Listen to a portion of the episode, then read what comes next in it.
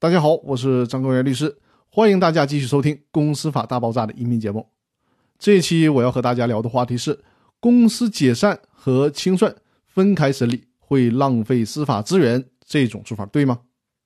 有人提出，甚至我自己以前也有这种错误的想法。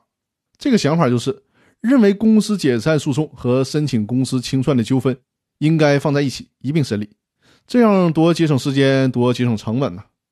硬是分开弄，得立两次案，而且呢，每一次的诉讼周期也是挺长的，还得交两笔的立案费用。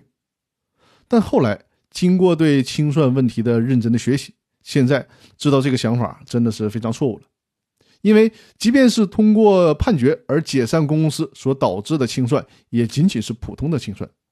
公司法制度设计的目的就是要求股东自行清算，以节约司法资源。其实呢，也是节约当事人自己的资源。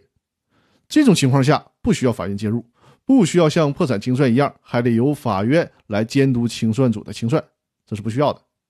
另外呢，很重要的一点就是，有限责任公司的清算义务人是公司的股东，股份有限公司的清算义务人是公司董事或者股东大会所确定的人员。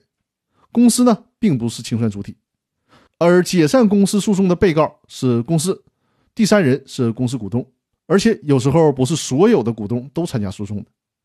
如果在解散公司诉讼中一并判决清算，这就会导致清算主体不清，甚至会弄乱套。